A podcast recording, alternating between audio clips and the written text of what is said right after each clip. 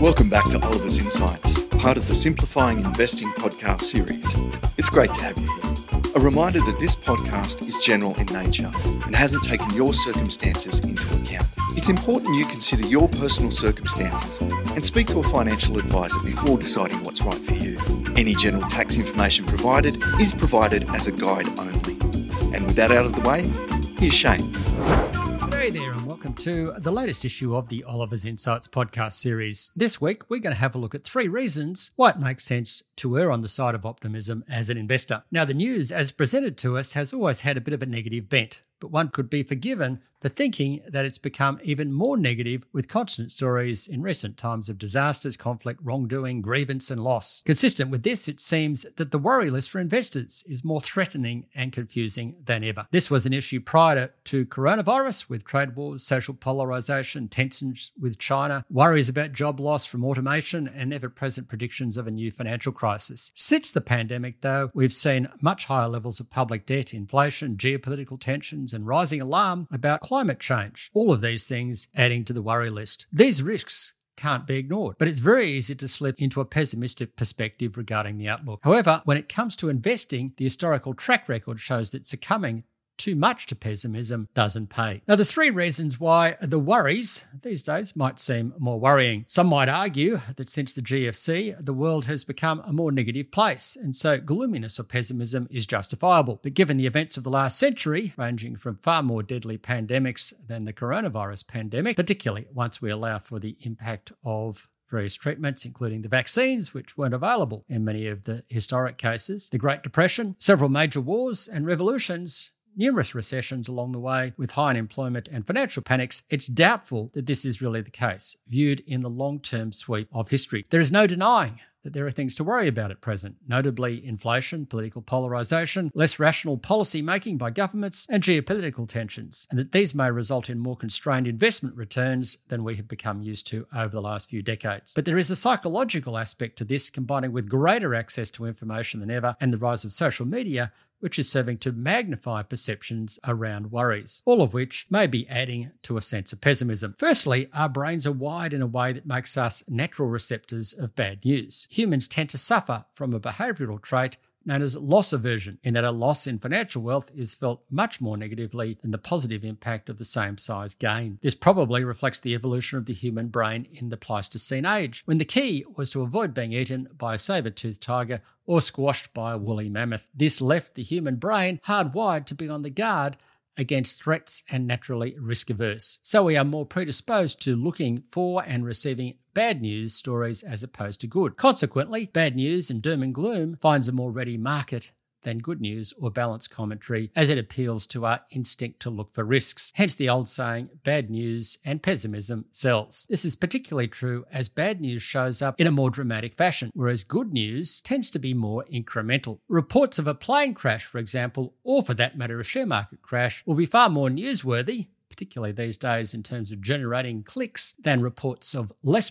plane crashes year after year or decade after decade, or a gradual rise in the share market ever will. As a result, prognosticators of gloom are more likely to be revered as deep thinkers than are optimists. As English philosopher and economist John Stuart Mill once noted, I have observed that not the man who hopes when others despair, but the man who despairs when others hope is admired by a large class of persons as a sage. Secondly, we are now more exposed to more information on everything, including our investments. We can now check facts, analyze things, sound informed, easier than ever. But for the most part, we have no way of weighing such information and no time to do so. So it's often really just noise. As Frank Zappa noted, information is not knowledge, knowledge is not wisdom. This, of course, all comes with a cost for investors. If we don't have a process to filter the increased information flow and focus on what matters, we can suffer from information overload. This can be bad for investors because, as when faced with more and often bad news, we can freeze up and make the wrong decisions with our investments. Our natural loss aversion can combine with what is called the recency bias that sees people give more weight to recent events in assessing the future to see investors project recent bad news into the future and so sell after a significant fall in the share market or their investment more broadly. As famed investor Peter Lynch once observed, stock market news has gone from hard to find in the 1970s and early 1980s, then very easy to find from the late 1980s onwards, and then in more recent times,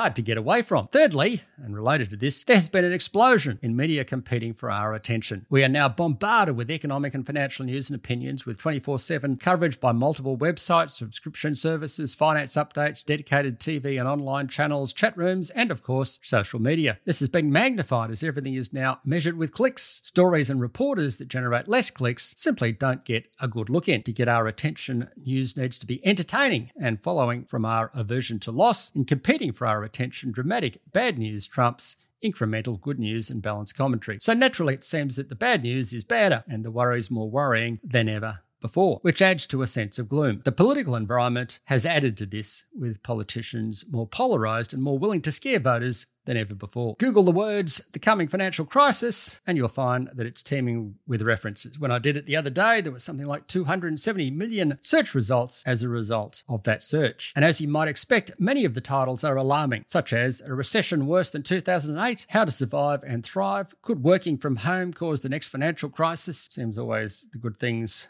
come with a negative lining. Economic crash is inevitable. Three men who predicted the last financial crisis, what they're warning of now is terrifying terrifying. And of course, this one how China's debt problem could trigger a financial crisis. People have always been making gloomy predictions of inevitable and imminent economic and financial disasters, but prior to the information explosion in social media, it was much harder to be regularly exposed to such disaster stories for most investors. The danger is that the combination of the ramp up in information and opinion, combined with our natural inclination to zoom in on negative news, is making us worse investors, more distracted, more pessimistic, more jittery, and more focused on the short term. Now, of course, there's three reasons I think to be optimistic optimistic as an investor, or at least to err on the side of optimism, certainly not blind optimism. Firstly, without a degree of optimism, there is not much point in investing in the first place. As the famed value investor Benjamin Graham pointed out many years ago, to be an investor, you must be a believer in a better tomorrow. If you don't believe the bank will look after your deposits, that most borrowers will pay back their debts, that most companies will see rising profits over time, supporting a return to investors, that properties will earn rents, etc., then there is no point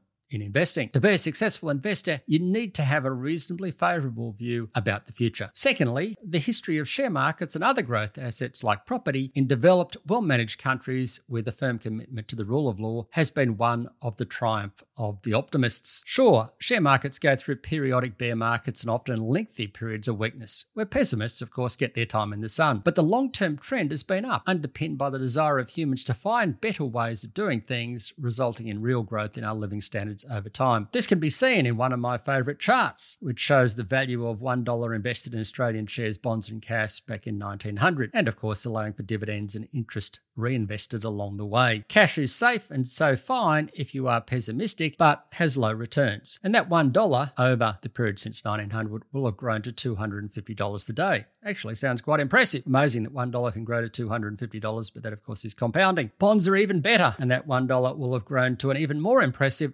$903. Again, the magic of compounding at work there. Shares are volatile and so have rough periods, as we know in the 1930s, of course, 1987 share market crash, the big collapse in shares in the mid 1970s, and so on. Often like to call that the Brady Bunch crash because Brady Bunch was canned in 1974, at which point the Australian share market had fallen something like 59%. So we know that volatility is there, but if you can look through that, they will grow your wealth. And that $1 back in 1900 will have grown to $811,000 today. So, how does that happen? Of course, it's the magic of compounding, where the $1 gets a return like all the other assets, but of course, for shares, they're far more substantial over time. And of course, that grows your wealth. And when returns occur on top of returns, you get that magical explosion in value over long periods of time. Now, this does not mean blind optimism where you get sucked in with the crowd when it becomes euphoric or sucked into every new whiz bang investment obsession that comes along, like Bitcoin a few years ago or the dot com stocks of the 1980s. If an investment looks too good to be true and the crowd is piling in, then it probably is, particularly if the main reason you are buying in is because of huge recent gains. So the key is cautious, not blind optimism. Finally, even when it might pay to be pessimistic, and hence out of the market in corrections and bear markets, trying to get the timing right can be very hard. In hindsight, many downswings in markets, like the GFC, look inevitable and hence forecastable. And so it's natural to think you can anticipate downswings going forward. But trying to time the market in terms of both getting out ahead of the fall and back in for the recovery is very difficult. A good way to demonstrate this is with a comparison of returns if an investor is fully invested in shares versus missing out on the best or worst days. And we've done a little exercise that started back in January 1995. If you'd invested your money in Australian shares in January 1995, you would have returned roughly 9.3% per annum over the period since, with dividends added in but not allowing for franking credits, tax, and fees. If alternatively you were pessimistic about the outlook and managed to avoid the 10 worst days, you would have boosted your return to 12.2% per annum. And if you avoided the 40 worst days, it would have been boosted to 17.1% per annum. But this is very hard, and many investors only get really pessimistic and get out of the market after the bad returns have actually occurred, just in time to miss some of the best days. For example, if by trying to time the market you miss the 10 best days, the return falls to just 7.2%. If you miss the 40 best days, that 9.3% buy and hold return drops all the way down to just 3% per annum. As Peter Lynch, who we heard from a little bit earlier, has pointed out, more money has been lost trying to anticipate and protect from corrections than actually in them. On a day to day basis, it's around 50 50 as to whether shares will be up or down. But since 1900, Shares in the US have had positive returns around seven years out of 10, and in Australia it's around eight years out of 10. So getting too hung up in pessimism on the next crisis that will, on the basis of history, drive the market down in the two or three years out of 10 may mean that you end up missing out on the seven or eight years out of 10 when the share market rises. I'd like to end on just one final quote. Helen Keller once observed that no pessimist has ever discovered the secrets of the stars or sailed to an uncharted land or opened up a new heaven to the human spirit. I hope that's been of value. Until we meet again, adios. To keep up to date with Dr. Oliver and the Simplifying Investing podcast series, be sure to subscribe to your favourite streaming platform.